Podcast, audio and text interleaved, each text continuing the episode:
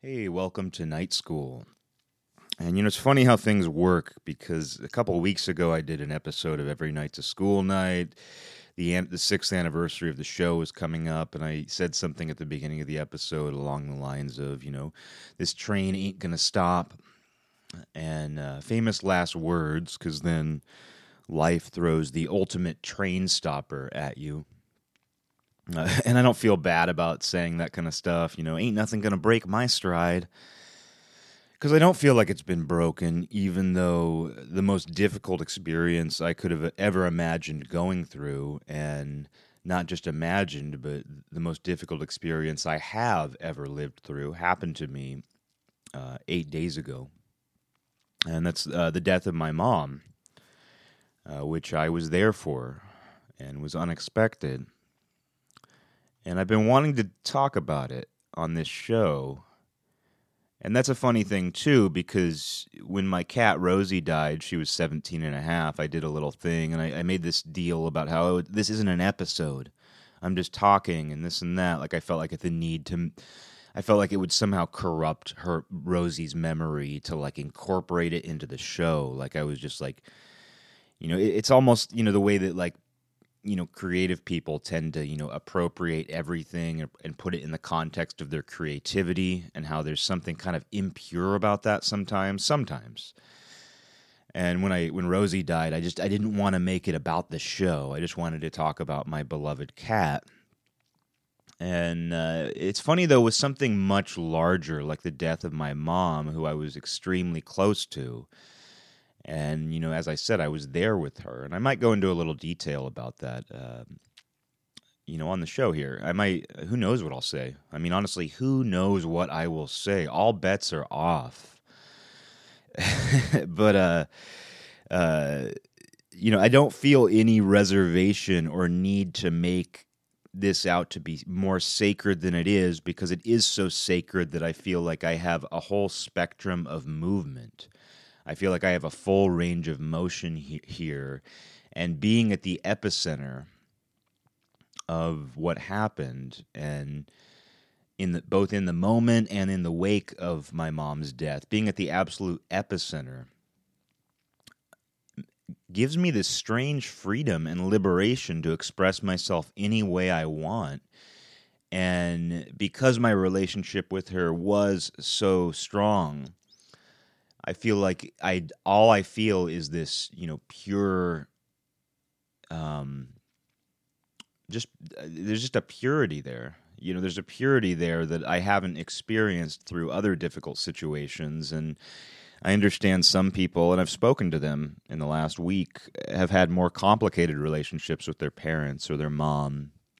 And that leaves them with some more conflicted feelings to go through and that's not to say there weren't ups and downs in my relationship with my mom. I mean, it's hard to really see any true downs, but I will say that I'm I'm a moody person. I'm a stubborn person and you know, you don't always get along with your parents, but I can say that I got along extremely well with my mom and we had a very close relationship and I was able to spend a great deal of time with her over the last year and I think a part of me kind of I'm not going to say I had a premonition. There were definitely a few things in the the couple weeks before she passed away where I just had this kind of weird feeling about her and things, and that something might happen. But I, I didn't really want to think about it, and I didn't really want to dwell on it. And I wouldn't say that I had some true premonition, but just I had kind of a sense of things, and she made some comments, and I had some of my own thoughts and observations, and they had nothing to do with her physical condition or mental condition. They were just they were larger than that, and it's hard to really say what that was, but I did feel them. And she died of uh, a necrotizing infection that we could not have predicted and didn't even identify until the minutes before her death. Uh, but she, yeah, she fell ill with a fever, and then the next day had some itching, and then broke out in hives, and then her skin kind of developed a strange patterning, which I believe they called sepsis, or was I don't, I don't, I don't know medicine, I don't know health. I'm just kind of throwing out the words I heard from the nurses and doctors, and it wasn't until they had her in a surgery to drain what they believed was an abscess causing her infection that they discovered it was a necrotizing fasciitis. I don't know how to pronounce it. Um, and uh, they they discovered that it was that. This I'll just call it a necrotizing infection. I believe it's the same thing as what people call flesh eating disease and uh, but uh, the, so it was something we could not have predicted. And by the time we knew something was wrong it was already in her system and it was already affecting her physically and mentally. Because uh, that's what it does. It gets in your blood and a part of your body is dying while you're still alive. And i was there for all of it. I had to get her to the i took her to a couple ers and at first they thought it was an allergy and sent her home. And then uh, we ended up in another ER, and then a day goes by. They take her to the ICU, and they didn't think she was going to die that I know of. They were very concerned. You know, her vitals were dropping. She did not look good, and her mental condition was very much affected by this infection. But uh, my understanding is they thought they had a chance, you know. But then in surgery, when they discovered that it was this necrotizing thing, uh, not only did she, not only did they lose her in surgery due to her vitals crashing, to her blood pressure crashing, uh, but they when they also discovered that it was this necrotizing infection at that point it was like there's not much hope when it reaches that stage.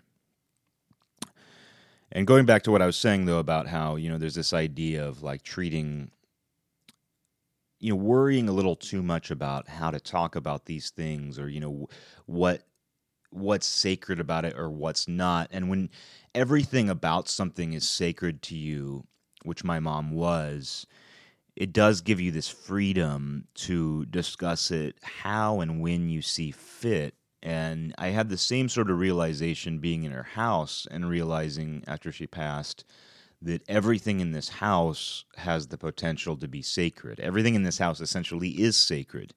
Even some snack that is opened and in a plastic bag in the cupboard, you know, it's very easy to be like, oh, this is something my mom was snacking on, you know, in the days before her death. And you can turn that into, you can make an institution out of that.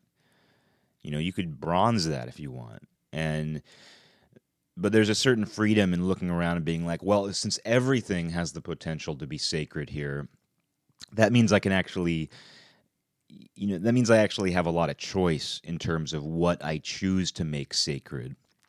And that's helped me through this process and it's it's helped me just in everything I've talked about with people. You know, because with some people uh, there's this sort of false reverence and there's this need to to sort of not look at the reality and, and treat everything like it's in this box and they have to keep everything inside of this box. And when someone dies, they do that. And some of that is because they do have conflicted relationships with the person and they don't want to say the wrong thing. They don't want to be honest with themselves. Uh, they worry about what other people think. And I don't need to worry about being reverent about my mom because she had such an insanely high place in my life and I had such a high place in her life that the reverence is there no matter what. And that's allowed me to find the humor, it's allowed me to find the good, and it's allowed me to find the, sorrow in all of this. It's allowed me to it's allowed me like I said to to go through a full range of motion and that just depends on how I feel at any given moment. And overall, there's been a lot of good that has come from this. And her being such a kind and generous and open hearted and open minded person makes me look at all of the good that has already come from her passing and say, hey, you know, her final gift, her final gifts, I don't think there's just one, are these things. You know, I've reconnected with people I haven't talked to in years and that's another thing that's funny about all of this is the way that it's kind of completely twisted my head around.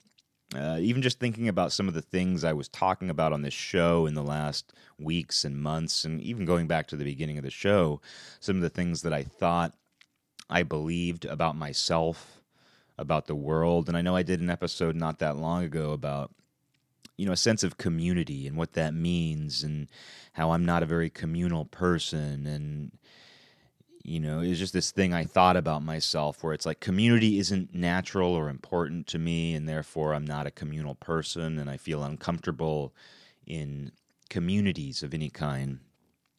And looking back on that, I just I have to smile because something like this will really bring the community out of you. And I've been dealing with most of it by myself. I will say first of all, um, most of my family lives up north, and I will be seeing them for Christmas, and they've been just phenomenally supportive, and it's really brought us closer together uh, in many different ways already which is you know like i said it's another one of those gifts. It's another one of those good things that has come from something tragic. And the word tragic just sounds silly to me right now. Uh, not because it not and not in that sense of like oh tragedy doesn't even begin to describe what happened you know what i went through watching my mom die in front of me. You know it's like it's not even that. It's just the word tragedy itself. It just sounds too much like some genre.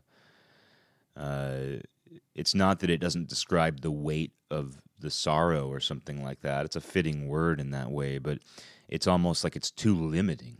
It's too limiting because it doesn't describe all of the the good, the strange, the beautiful, and all sorts of other things that have flooded me in addition to the sorrow and loss. And you know so so it's like tragedy just seems like one small facet of this situation to me.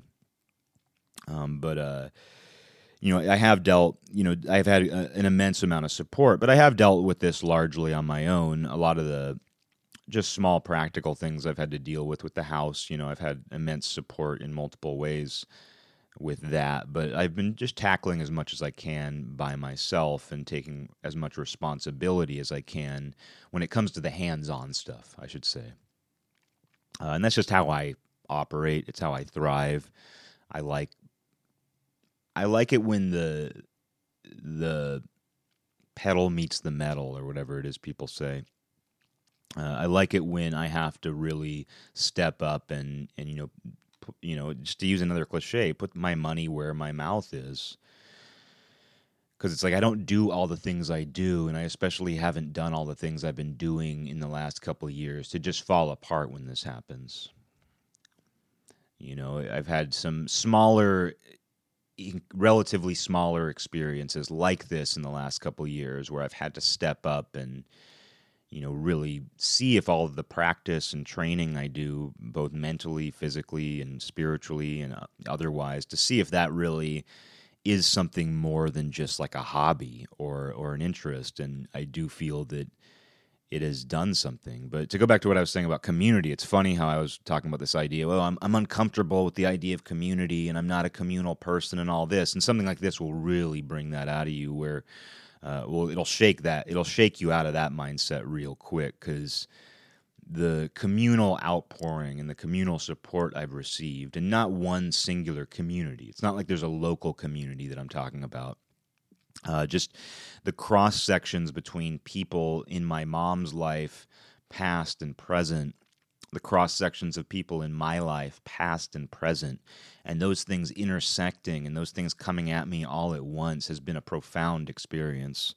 And I've spoken to people who I love, friends of mine who I love, who I've had conflicted relationships with in recent years, and they've just it's shaken the rust off and it's blasted the doors off. And I understand that it's going to take work, but just the fact that my mom's passing brought this out and, and made some of these things happen, she would be thrilled. She was someone who loved bringing people together. And so the fact that her passing has already brought people together who really ought to have reconnected in this lifetime. You know, I've been able to reconnect with people who I am so glad I talked to. People I haven't talked to in 20 years, people I haven't talked to in 2 years, people I talk to every day. You know, it's it's really it's it's created an interesting intersection, and I do feel this sense of community and different communities. And that's is just it's funny though to look back at my attitude just a few weeks ago, or just my attitude. Yeah, I was feeling like this minor, this this low grade depression a couple of weeks ago. Some things just hadn't panned out exactly the way I wanted, and I fortunately wasn't in some deep funk. I wasn't wallowing in it too much, but I was just sort of like, "Hey, I'm kind of feeling this this thing holding me down a little bit." And part of it's, you know, by choice. Part of me is indulging in it, and part of me uh, just feels affected by some things that didn't quite go my way and this will knock that stuff out of you real quick. And of course you might return to it. You know i might return to some of those feelings but it's it's funny how something like this has that cleansing effect. It turns your head around. It twists your head around when it comes to certain things you thought you knew about yourself but it also takes those little things you were experiencing at the time that were temporary like say like a, just a low grade depression and it just burns that right out of you. And it's not to say it's gone but it it really having something like this happen does something to whatever was going on in your head and in your body for that matter. Um, so it's I, I, have felt this strong sense of community and that is a power. And i don't know what that's going to be like moving forward because i've already experienced you know so as the momentum has uh, died down, no pun intended, you know, it's it's I've already felt this growing emptiness where I'm like, okay, you know, I talked to more people in the span of 3 days than I think I've talked to in the last 10 years. Especially on the phone, you know, through messages, emails. Uh, I was describing it to a friend as, you know, I felt like I was in the control center of a battle station and both mentally and physically because I had these phones. I had my phone, my mom's phone, I had a computer, I had all these different ways that I was communicating with people, talking to people, and you know, figuring the practical things out as well. There's a lot of practical stuff because you something I did not know about death, at least death in the intensive care unit, is your loved one dies and they say you can stay there as long as you want with them um, fortunately, I didn't feel the need to do that. I had my moment with my mom, my the final moment. I was there, you know, holding her hand, uh, touching her when her heartbeat stopped. So I was there for that, and I, I wanted to look at her, you know, for just a short period of time after she passed. But you know, some of the wisdom that she passed on to me concerning just life and death really hit home in those moments where I remember her saying that, you know, when someone dies, that is just their body there. And she was a spiritual person, a very open spiritual person. And I've realized in recent years how much I've absorbed that from her without her deliberately trying to pass it on or teach me. But, you know, she didn't have a specific orthodox set of beliefs, but she did learn things. She experienced some deaths early on in her life, and she was a very independent person who went on a long journey, who saw the world, who came from nothing, lived on a, a, a farm with a family in deep poverty, you know, tons of kids and uh, you know some abuse in the household, things like that. And she managed to become a stewardess in the '60s when it was at its full glamour, and traveled the world. and And her life journey took her many places, and she learned a lot of things. And I'm thinking a lot about that the last week about the the many things that I just knew to be the many stories and many just philosophical ca- casually philosophical comments she made over the years that some of which you know I took to heart at the time and some of them I just was like yeah mom okay. But now they're really hitting home and, and I've realized how much she prepared me and how much she you know trained me in some ways to deal with this situation because there were points in my life where I felt like if my mom suddenly died, keep me away from sharp objects and, and cliffs, you know, because and I talked to a friend actually who who said the same thing himself. He was like, I don't know if my mom dies, I might just kill myself, and I don't think he was serious, but it, I was just like, you know what? I know that feeling. I know that feeling, but it's strange to now be here in this place where I'm like she prepared me so well for this. And I didn't even know it. I didn't even know it. You know, I you know, I, have it's just it's just one of those funny things. Uh, I'm trying to get back to what I was saying. I guess it doesn't matter. I'll just go with the total flow. Here, it doesn't matter about what kind of, you know, narrative or conversation this is because it's just it's all coming from It's all coming just direct. And that's been another good thing about this is I haven't felt much you know, I don't feel like anything is getting slowed down. I don't feel like anything is getting twisted up. I don't feel like any wires are getting crossed.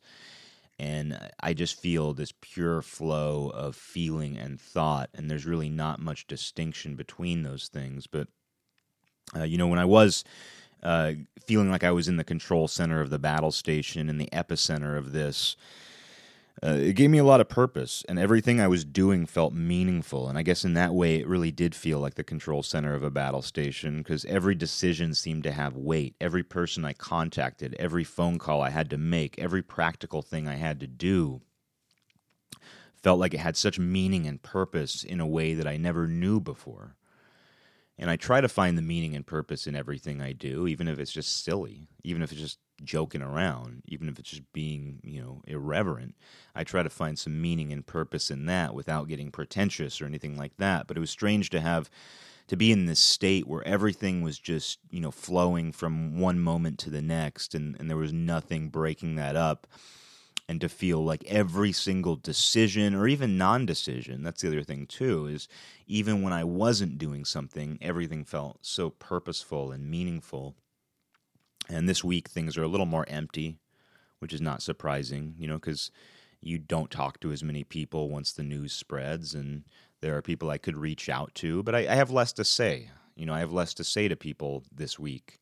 And I think it's good that I have less to say to people. I think it's good that I, I have some time to really reflect on my own because you don't want to just completely distract yourself. You want to you want to let some you want to let some things naturally take hold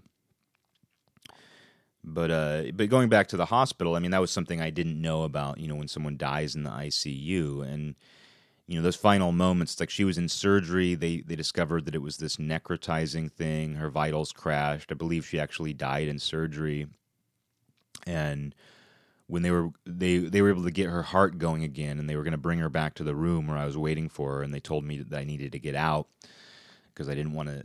They didn't want me to see them try to resuscitate her or anything like that and they uh, they had me talk to a chaplain, and she was nice. She was Buddhist, and there were a lot of Buddhist parallels going on that I won't get into here, including you know with me, with my mom, with uh, and my mom and I were neither of us were practicing Buddhist, but it was something that uh, I've had an interest in. Obviously, if you listen to this show, and she always was she was one of those people who was like, you know, I don't really be- know what I believe in, but you know, I like Buddhism. You know, she my whole life she made comments like that. So these Buddhist parallels were interesting, and maybe I'll go into detail about those at another time when I've had a, a chance to really think about them and see where that goes.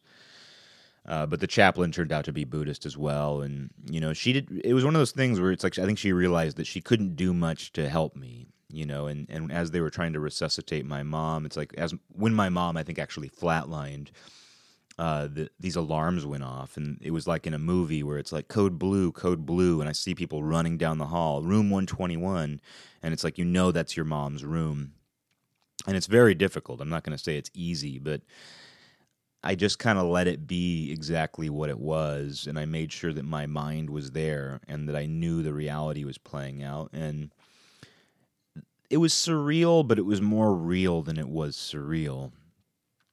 And you know, I, I, was able to, and I, you know, they asked me like if I wanted to do anything, if I, if I wanted to, if I wanted them to basically do whatever they could to keep her going.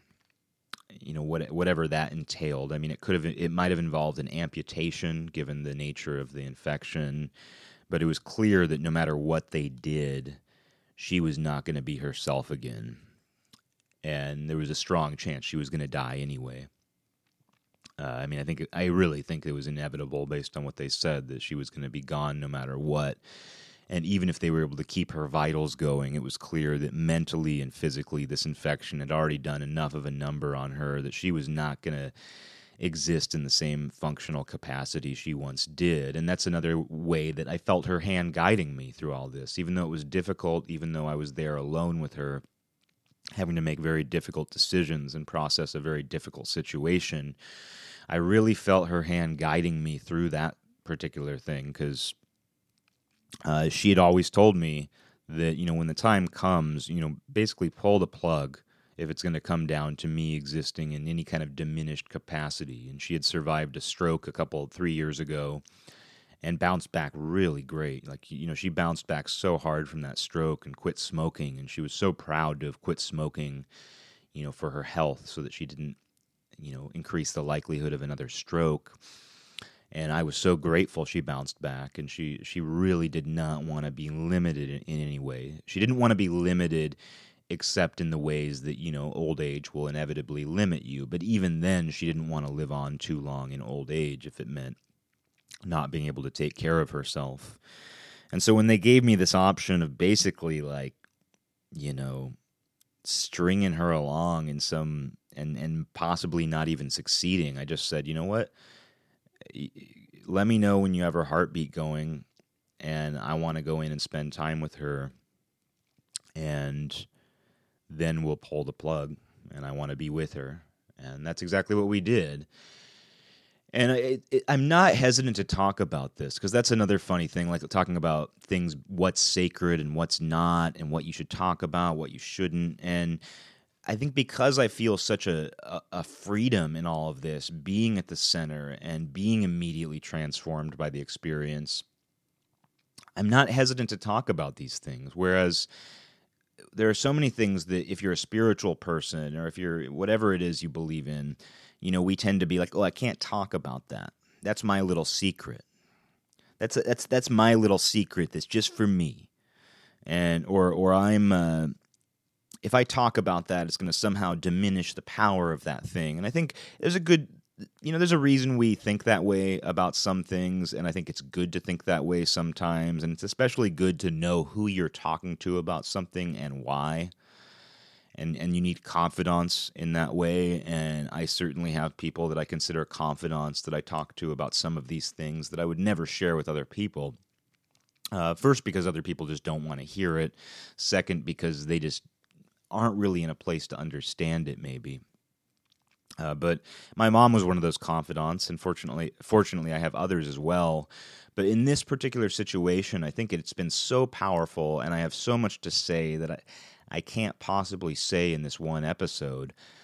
But uh, it's it's been so immediately transformative and all encompassing, and has really brought my birth and, and entire life full circle and made me feel whole in some strange way. And because of that, I'm not afraid to. I'm, I don't feel like I need to keep any secrets. And maybe there are things that I will say or won't say, but I don't feel the need to like make anything more sacred than it already is. Uh, and, you know, in those final moments with my mom, it's like I was thinking how her you know, I was looking at her and she was unconscious and, you know, on life support and I was holding her hand and then I had them pull that. I had them pull the life support so that she didn't have a tube down her throat and didn't have IVs hooked up. And from there, it was just a matter of minutes. And, I, you know, I realized later that, you know, I think that's the first, it's definitely the first person I've seen die. You know, watching my mom die as I held her I held her hand and I touched her and I stroked her hair. And that's definitely the first person I've seen die. It's definitely the first person who I've been touching while they die. And I believe it's even the first dead person I've seen.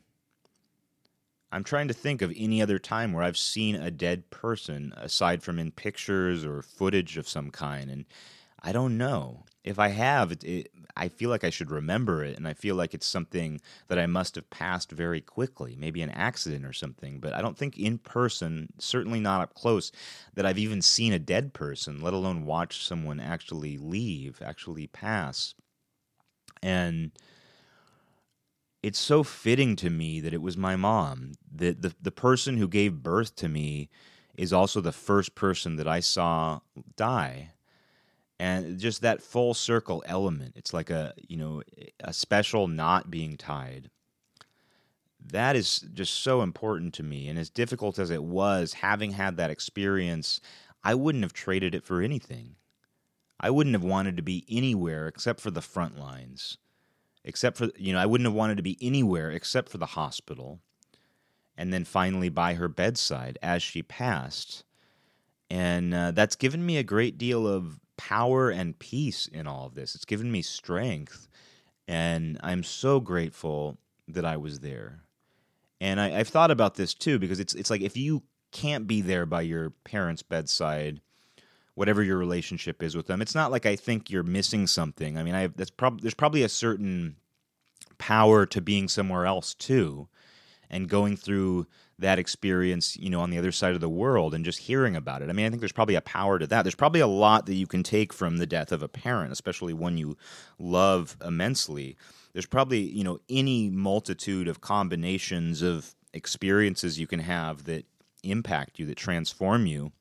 But I know for me personally, it, it was such a gift to be there with her, and it was truly the greatest honor I've ever had. Aside from being born to her and having a mother who was so important to me and so important to so many other people and who impacted so many people and I've thought a lot about the unconditional love she had for for so many people she knew and to think that she loved me more than that almost makes me feel guilty. you know, I'm like, you know, she had unconditional love for so many people, and she loved me even more than that. You know, that is that is a heavy thought. That immeasurable love. To think that you were loved by someone more than their unconditional love for a multitude of people. This kind and generous angel of a human being who, you know, you saw all the different sides of her. I saw all the different sides of her. And, you know, I knew when she was real. I knew when she didn't like somebody. I knew, you know, when I, I knew her deepest thoughts. You know, she was very open with me about some of the things she thought about.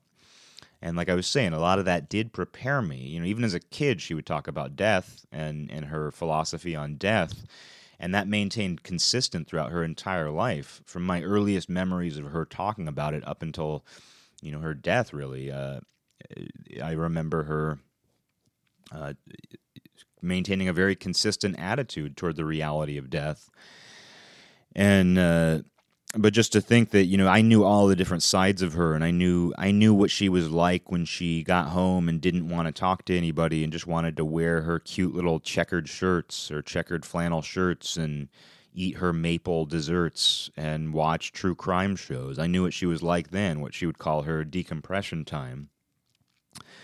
And so I, I knew what she was like away from people and I knew what she was like with people, but it's like I, I'm still I'm just so energized by this thought of like, wow, this woman loved me even more than the many things that she loved so much. And I almost feel like I'm bragging or something, and I think I am. I think I am bragging because she was such a special woman that how could I not brag about that? How could I not brag about the fact that she loved me that much and I felt it while she was alive? After she died. I feel it. And that's another thing, you know, it's it's uh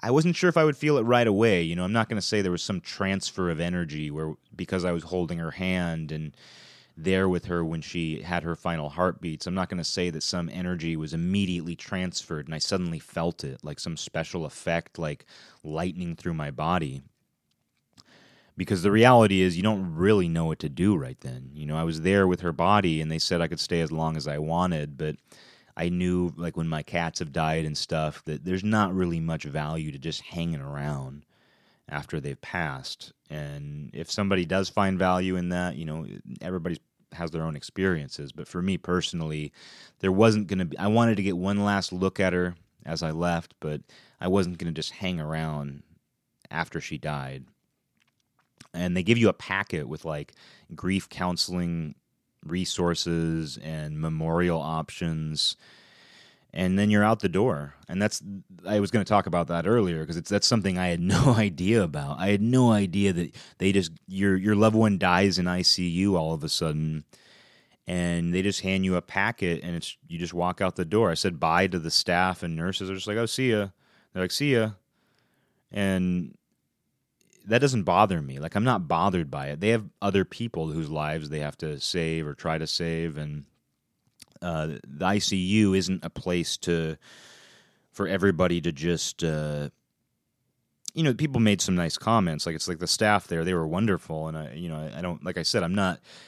At no point am I trying to make it sound like this wasn't right or there's some injustice. It's just a simple reality that I wasn't aware of. Is that they hand you a packet and you're out the door, and you don't know anything as far as what what to do, and and you know maybe if you have like a big family unit there, that's different. You kind of figure out a plan to do as a family. But when you're just a you know a solitary uh, when you're the solitary son who was dealing with this situation over the previous few days and you've just been there with your mom when she dies there's you know i was going to go home obviously i had a lot of phone calls to make I, I, had some people to talk to i had to talk to my sister and my dad and some other people close to my mom but i knew where i was going uh, well, actually, I didn't. I because because she had been in the ER and then they moved her to ICU. I didn't actually know where my car was parked or where in the building I was, so I had to go down some stairs and kind of try to wing it. And I ended up in the birthing ward, which I felt like was a just a funny little twist where it's like you know my mother died, I was there with her, and I got lost in the hospital. And the first place I ended up was uh, where all the the new mothers are coming and going didn't see any of the babies. It was just the reception for the birthing ward. But it was just kind of a funny little twist, and and you know it was kind of it was almost cheesy. it was cheesy, uh, you know, just going down the stairs and turning a corner and being like, oh, and now this is where mothers are having new babies. Of course, of course, I ended up here. It almost felt like it was by design, you know. it, it almost felt like the hospital was like, when someone dies in ICU, make sure they get lost and end up in the birthing ward because it'll be because uh, uh, they they won't they can't help at that point but think about the full circle of life and the relationship between mothers and babies and all of that. Uh, so that was kind of nice, though. I, I, did enjoy the cheesiness of ending up there.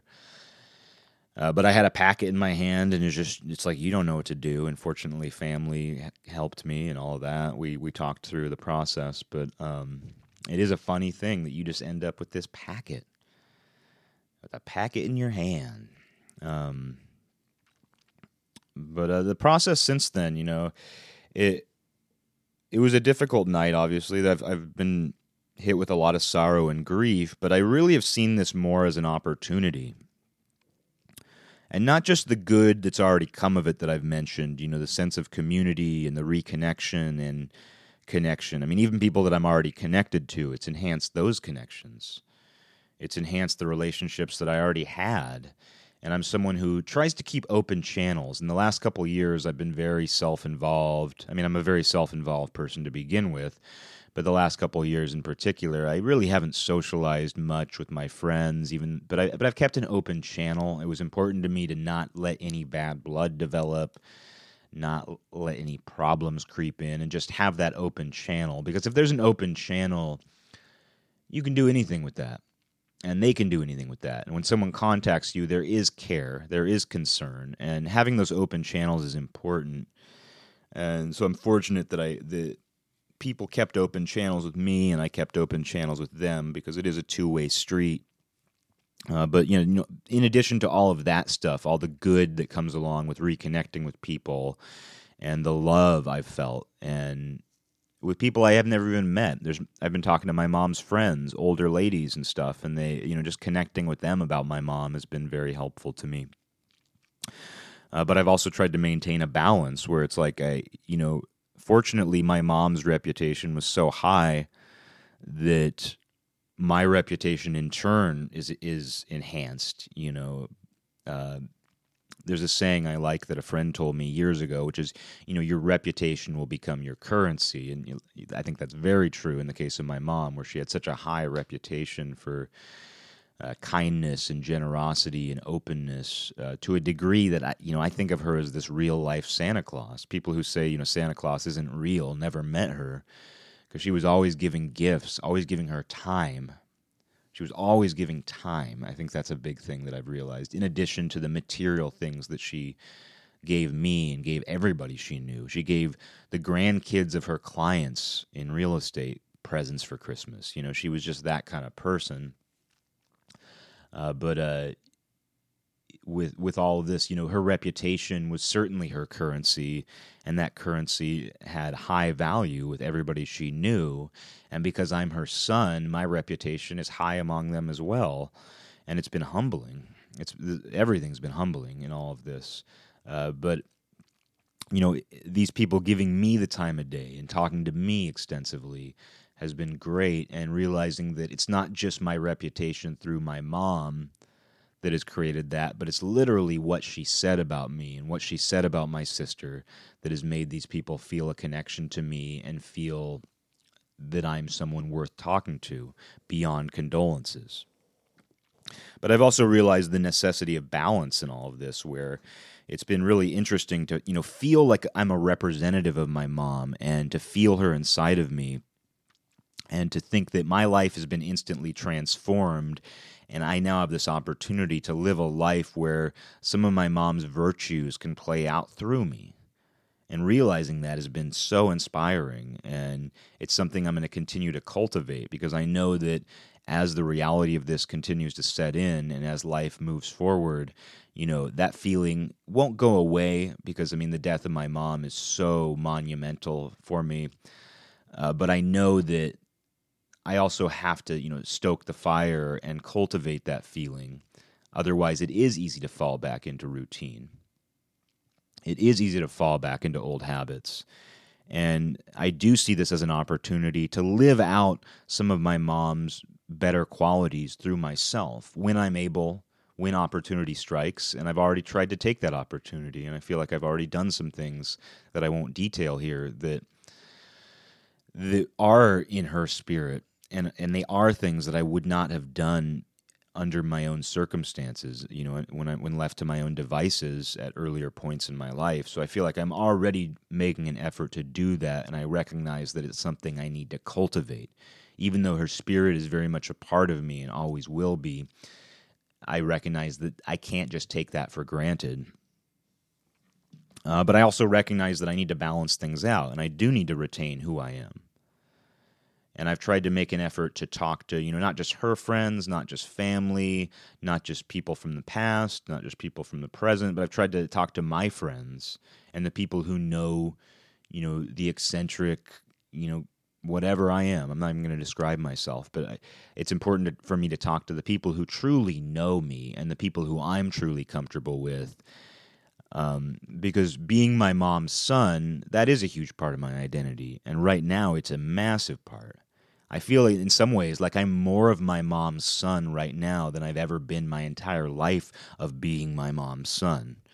So think about that for a second. Um, but that said, it's also important, you know, I, I am my own man, and being my own man has been an important part of my life, especially being so close to my mom over the years. It was always important for me to not just be this little mama's boy, even though I don't think there's anything wrong with being a mama's boy. It's always been important for me to have my own identity and be my own man and be independent. And I feel like I've been successful in that.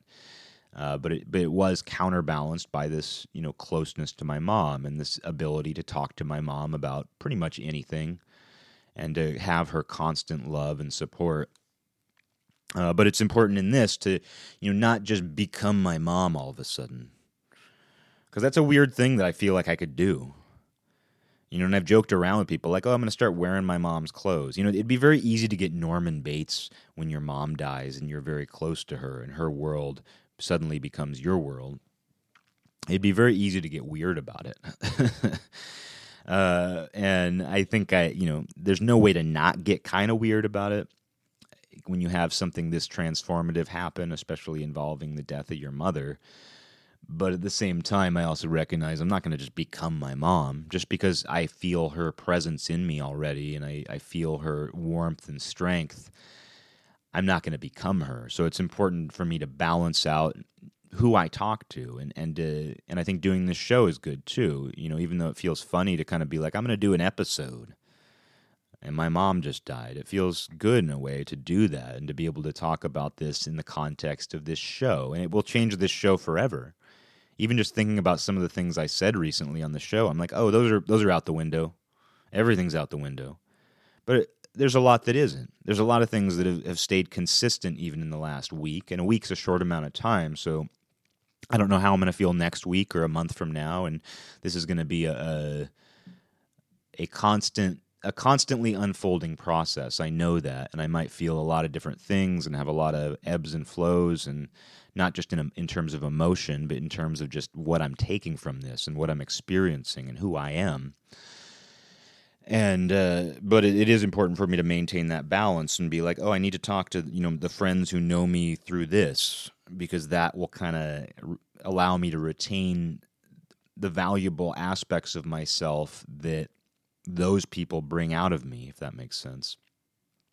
Uh, and the same goes for, you know, making more of an effort to talk to family and family members that I don't talk to regularly. And, you know, friend, even friends from the past that, you know, I, I, don't talk to very much or haven't talked to in many years. I, I see the importance in that, in, you know, having that history together. And I think in a lot of ways I've, I've run away from that history and it hasn't been a personal thing against anybody, but I very much run away from you know my hometown and the connections I had to it.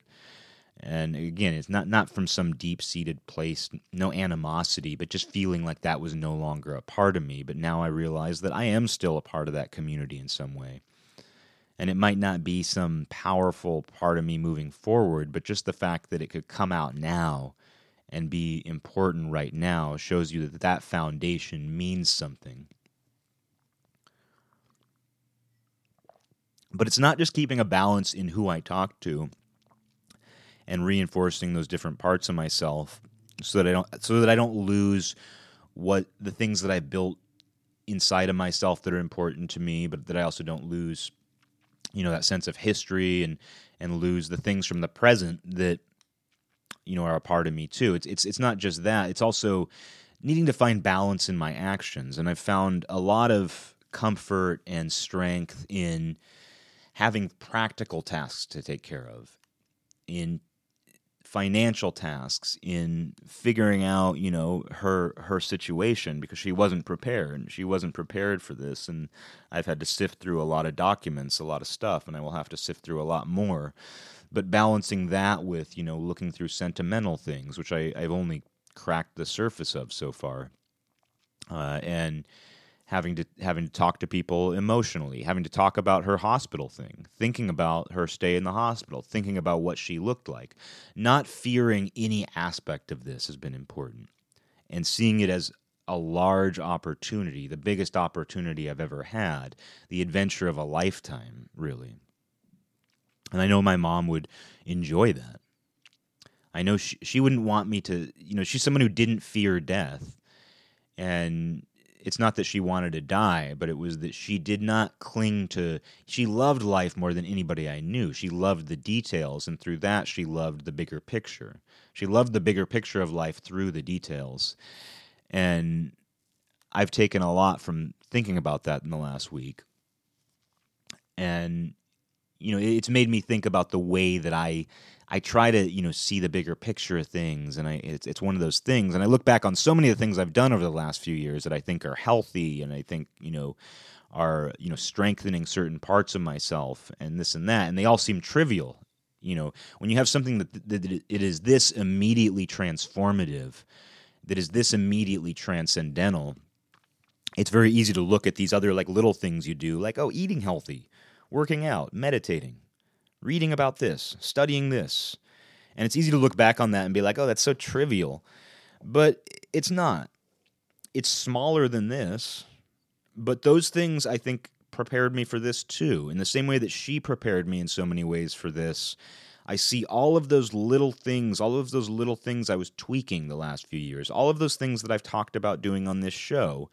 And there have been ups and downs to doing those things. Uh, but still, all of those little decisions you make uh, that you know are beneficial in some way, and people tell you they're beneficial, you don't really know. You know, they might make you look better and feel better and think clearer in the both the short term and the long term, but you don't really know their value until you're forced to deal with something like this. And I do believe that I've been able to find you know some source of energy and resource in this situation because those things because I've, I've done those things.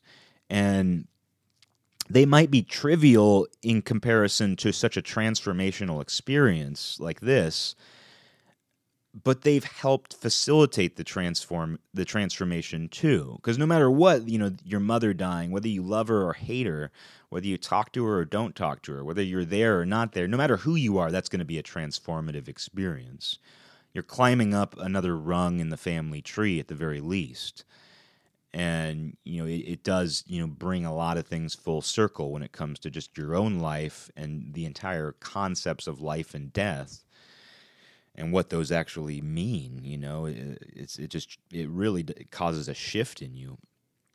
Uh, but uh, you know, I look back at some of those things, those decisions that I've had to make the last few years, and as far as my own health goes, and my own uh, you know spiritual disposition, things of that nature that I, weren't entirely a choice. Like they were things that I felt. They weren't things that I was like, I'm going to get into this thing.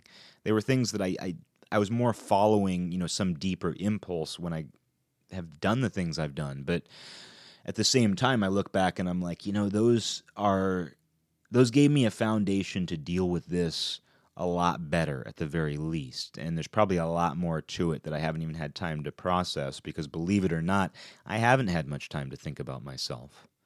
I haven't had a whole lot of time to just sit there thinking about myself like I normally do. And that's wonderful having something like this where I'm not just having to sit there and process how I'm feeling or what I'm going to do or what I'm going to think. I've had plenty to do. I have a lot of tasks. Like I said, I'm trying to find a balance as far as like what I need to do right now and what I don't need to do but want to do or, you know, how I'm feeling in a given moment. And it's all very pure, but it is balanced. And I don't you know, through through this difficult situation, I think that's my goal moving forward is to try to remain pure but balanced. And I see my mom very much that way. I th- I think of the life she lived and the person she was and the impact she had, and she was very pure but balanced. You know, a lot of people only knew her as Santa Claus. They only knew her as the kind and generous person that she was. But some of us, and I'm not the only one, but I, I think that I had the closest view, saw the different sides of her. The fact that when she didn't like somebody, it was hilarious because she loved so many people, and it was funny when she would talk shit. Uh, and she could be very irreverent. She had a great sense of humor. And it's also important that I don't sanctify her. And, you know, she wasn't perfect, and she was the first person to say that. Uh, she, you know, she believed in spoiling her kids, and sometimes I've felt guilty about that. You know, I felt that like, ah, God, I'm really spoiled. I was spoiled and am spoiled, and uh, but at the same time, she believed in she instilled a sense of personal responsibility and would not accept self pity under any circumstances. And I think that's given me strength in this because I've been like, okay, I now have a newfound sense of responsibility toward her in her wake and toward myself and toward everybody I know.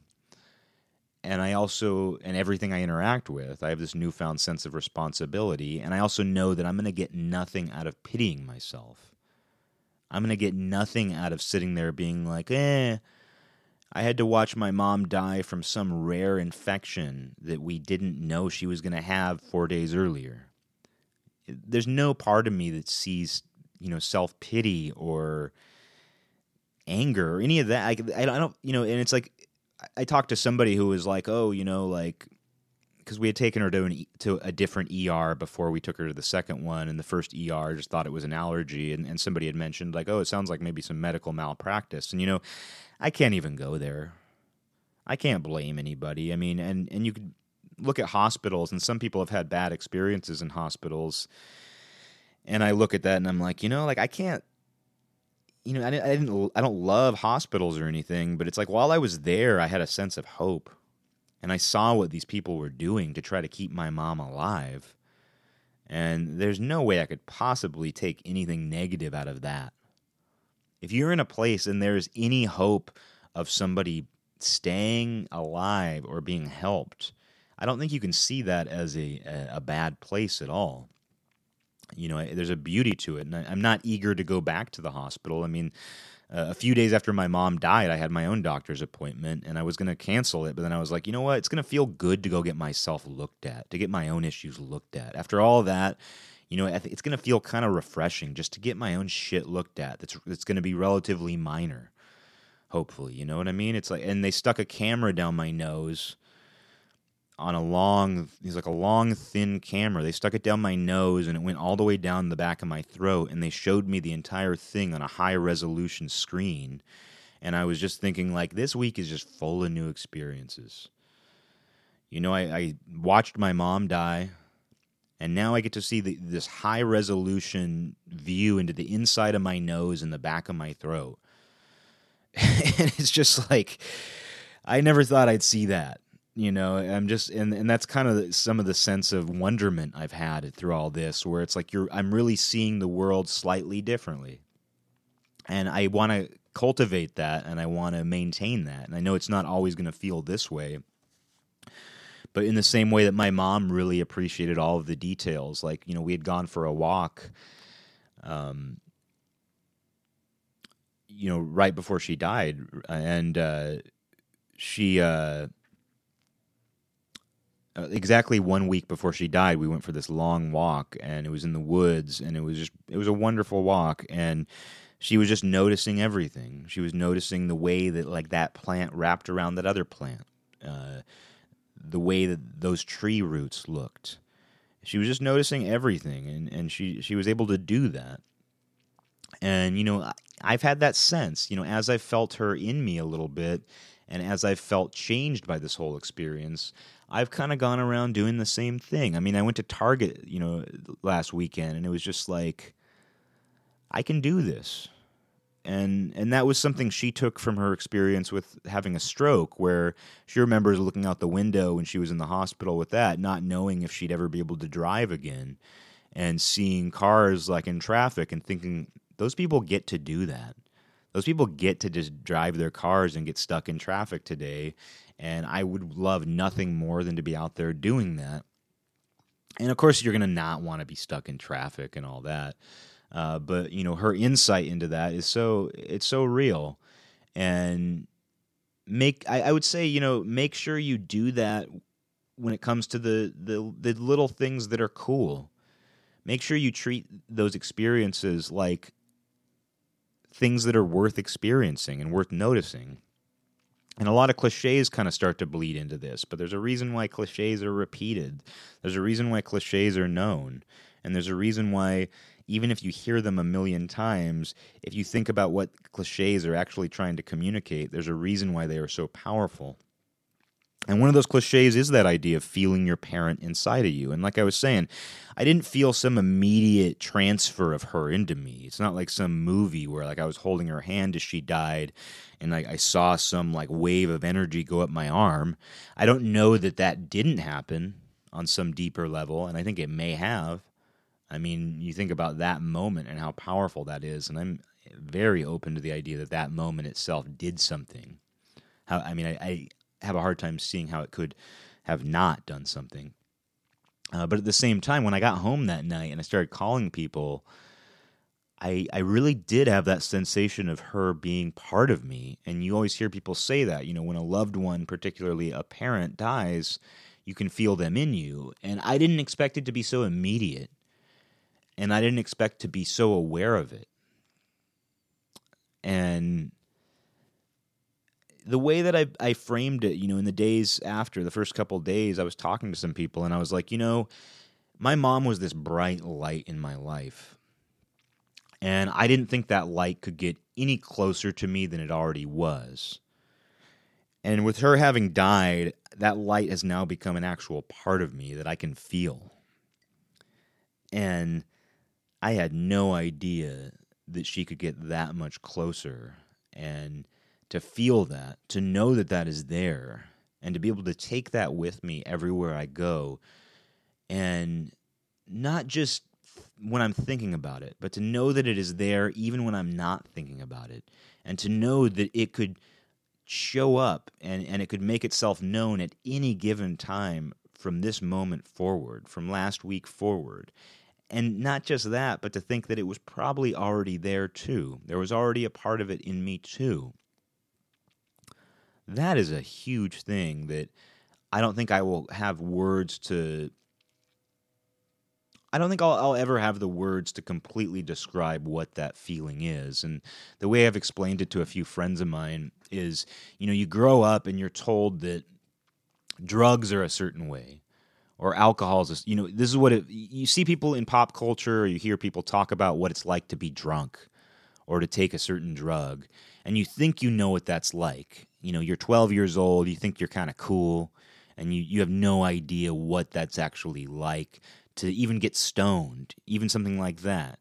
And then a couple of years later, you do it for the first time, and you're like, oh, you, there's no way you could know what that's like until the, the sensation actually hits you. There's no way you could know what it's actually like to be drunk until you're actually drunk. And in in many ways, this experience is the same way. You have no idea what it's like to feel your parent, your mom inside of you until you actually feel it.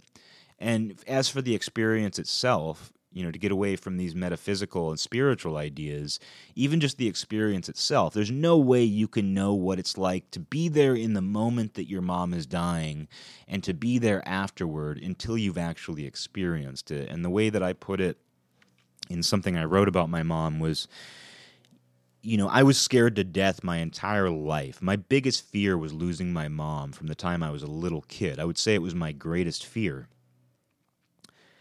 And it was almost like this peak that I was climbing because you know it's going to come. Like, you know your mom is going to die. You don't know when, you don't know how, but you know at some point your mom is going to die. And so there's this peak that you can't see, but you're climbing toward it and then all of a sudden you're at th- this needle point tip. You're at the sharpest point of that peak, and you're like, "Oh shit, this is it." And next thing you know, you're on the other side, and you're like, "Wow, I'm, I went through that." And that was how I felt, you know, the next day, where I was just like, the thing that I feared more than anything my entire life just happened. It, it's already done and that's not to say that I won't have other fears, but the thing that I was more scared of than anything else in my entire life happened yesterday. And that is a powerful experience. That alone is a transformational experience. Even if it's something where maybe your biggest fear isn't your mom dying, but it's something else. Maybe it's losing your pinky finger. I don't know. Maybe you're really maybe you're really selfish and, and that's what you feared. You just feared like losing the tip of your pinky finger. But one day it gets chopped off and uh, then the next day you can be like, well, now I've I've been through it. But obviously, losing your mom is something much larger than your the tip of your pinky finger. Hopefully, uh, and having lived through that, I, again, I don't. It's only been eight days, and I don't know how I'm going to feel in a week. I don't know how I'm going to feel in a month, but I don't need to worry about that because talking about it to people, I think incorporating it into this show is going to just help me reinforce the things that I want to maintain and retain and cultivate in all of this and it also allows me to speak very honestly and openly and sincerely in a way that I think has been lacking. You know, I, have been talking so much about these these neurotic observations and these processes I go through on this show and these random thoughts and there's this comedy and I've been able to find the comedy in this too. Uh, you know, my mom always told me that you know you can find comedy in different situations, and when her uh, little brother died when he was in his early 20s, and she was very close to him. She told me a story growing up about how uh, they were all at, I think, his house or one of their houses, and a truck showed up a couple days after he died, and they started unloading a cardboard box that looked coffin shaped or looked body shaped, and they all started freaking out. They're like, they're delivering him here in a cardboard box. And it turned out a table just was scheduled for delivery that day and the table just happened to be shaped or something like that, some sort of either table or appliance. and the family was freaking out because they thought they were delivering her brother's body in a cardboard box to the house. And when they realized that wasn't it, they just got a huge kick out of it. You know, so you have to be able to find the comedy in all of this. And I, I that's another gift my mom gave to me is just the ability to find that. And and to be able to be irreverent along with the reverence that you have and to see irreverence as actually a form of reverence. If you're capable of being irreverent in the right way, that itself is a form of reverence. And my mom would have loved that. She would have loved me to have found the irreverent humor in all of this. And of course, there are some aspects of it I can't even imagine joking about. But I have been able to take, you know, some you know some of her wisdom and and apply it to this situation. And that's just so incredible to to be able to take the things that I learned from her and to apply them to a situation an incredibly difficult situation that revolves around her passing is more than I ever could have asked for and I, have asked for nothing in all of this. I truly have asked for nothing. And what she has left me with has allowed me to learn so much in the span of eight days. And it's given me so much of her wisdom to unpack. And it's given me so much of my own thoughts and my, my own beliefs to unpack that. Uh, can you hear that? The leaf blower? It sounds really loud. Um, uh, but anyway, uh, I'm, I'm, distracted by a leaf blower. That feels like it's a good way to end this episode. Is just like this loud leaf blower just cutting through the mic and just drowning everything I say out. It's like I'm trying to talk about my mom here. I'm trying to talk about my mom here, and you're out there with a leaf blower. You're drowning out my precious thoughts about my ma, and you got a leaf blower.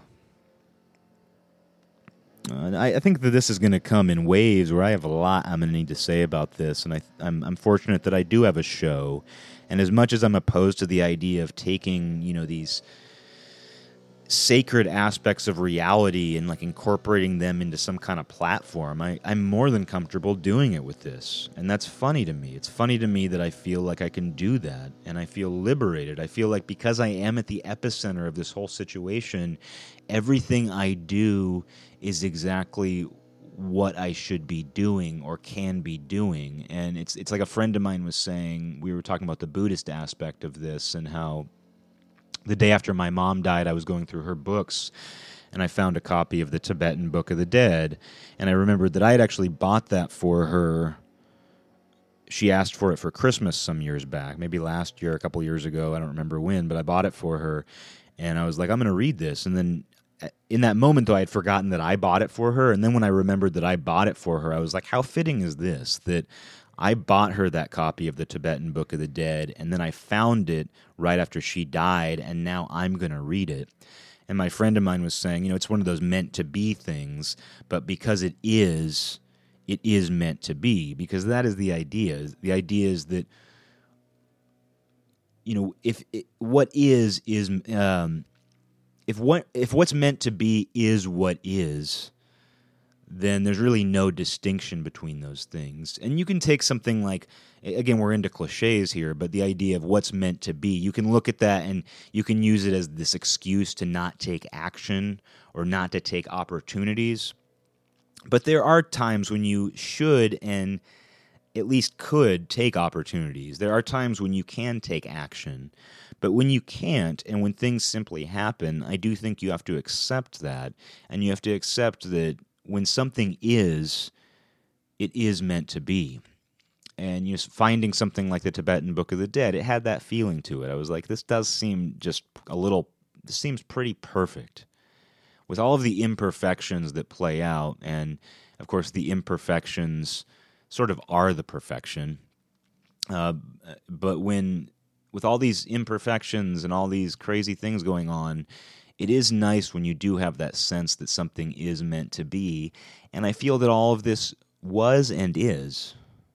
And because it was and is, there's no distinction between what's meant to be and what actually is and, it's easy to get yourself into some kind of like tongue twister or like not even know what you're saying when, you say all those things. Um, but uh, that's just been an interesting aspect of this too. And even thinking about her death itself and just being like, you know, if you had asked me to, to design the ideal death for my mom or something, or how would I prefer her to die, I can't ask for anything else. This is what happened. And I'm just thankful that it wasn't a car accident or something worse where somebody else was responsible because I, I think that's a whole other issue and I don't know how I'd be dealing with that right now. But because this was something in her body, this was something that was affecting her body and it was her body alone, that gives me some peace. And I think it allows me to deal with things the way I've been dealing with it. And I can't imagine coming up with a different scenario. Her body rebelled and I got to be there what else could I ask for? Would I have loved another 10 or 20 years with my mom? Yeah. Obviously, I would love to have had my mom forever. I would love to be immortal. Uh, maybe not, but I would love to have had my mom, you know, my entire life. But would I want to be an old man and, and go through this experience? If it if it's what played out, that's what would play out. But I think the fact that I'm forced to go through this, you know, right before I turn 34 can only benefit me in the long run. I think the fact that I have to deal with this now can only push me further along my path at a much more rapid rate, at least in the short term, than I ever planned on moving. And with that, it's like, would I rather be 70 years old and lose my mom when she's, you know, 100? Uh, I think she'd be 108 if I was 70. Um, but uh, you, no, you know, I don't. I don't think I would want that. I don't think I would want to have to go through this at the end of my life or in my senior age. You know, and I don't. I think that there's a beauty to that. I think there's a beauty to somebody who has their mom until they themselves are older. But the fact that I have to go through this now, I can only see I can only see that as an opportunity. And that's been, you know, I've had a bird's eye view of everything. I've been able to see people and their responses, and I've been able to see people at the store from this bird's eye view. Like I went to the grocery store for the first time, and I was walking down like the big main aisle that feeds into all the the checkout stands, and this lady started to back into me with her cart and there was nothing I could have done. I was just walking straight forward and I didn't notice her. And she started to back into me with her cart. And I said, Oh, I'm sorry. Even though it wasn't my fault, I just felt, you know, I, am feeling very. Uh, I'm feeling very generous, you know, as far as stuff like that goes. Not to pat myself on the back or anything, but just like I, you know, I, I, just like said sorry, and she goes, "You'll just have to wait because I'm getting out of the way of a handicapped person." And it was just so funny to me because it's like she doesn't realize that like she thinks she's being she's she's being so self righteous like she's getting out of the way of a handicapped lady in one of those uh, ride on carts. And she doesn't realize that she's backing into the son of a, a woman who just died a very sudden death. And I'm in the grocery store for the very first time since my mom's passing and it's like you think you're doing something so virtuous by getting out of the way of a handicap a handicap lady but meanwhile you're backing into the to somebody who just suffered a I don't want to say suffered I don't feel like I've suffered but somebody who's just gone through an incredibly difficult and tragic situation. And isn't that just a perfect little like illustration of life you know and and what being self-righteous does and I wasn't even mad. I didn't say anything. I just kept moving, and I honestly enjoyed it. I, I found so much humor in that interaction, and, and it really was this perfect little illustration of like you think you're doing so much good, and you think that I'm somehow like this selfish guy who's just trying to sneak past you while you're trying to do something good. Meanwhile, you have no idea. You have no idea. And I'm getting a phone call, so I got to go. But I have a lot of thoughts on this, and I see this as an opportunity. Yeah, that was actually a really fitting phone call to end this with. Just adding this little bit in here. Uh, it was the the funeral service letting me know uh, she's not having a memorial or a funeral or anything. She just wanted to be cremated. But that phone call was just letting me know that my mom's ashes are available for pickup. And I feel like that's actually a very fitting note to end this episode on uh, going to go pick up my mom's ashes, and I'm sure that's going to open all kinds of possible reactions and feelings, but it's part of the process and it's an important one. And even though my mom wasn't very attached to the, you know, some sort of material memory of her, uh, she didn't want a tombstone. She didn't want to be buried. She didn't want a funeral or memorial service with people. She just wanted to be cremated and to have family spread the ashes. And so she wasn't very attached to this idea of creating a material memory of herself. But it is interesting that for now, there will be this material part of her, you know, until we spread our ashes. And it's fitting that that material is ash.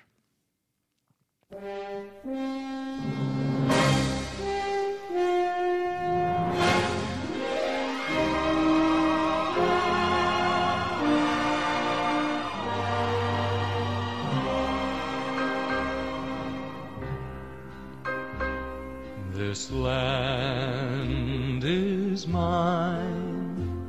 God gave this land to me. This brave, this golden land to me. And when the morning sun reveals her hills I see a land where children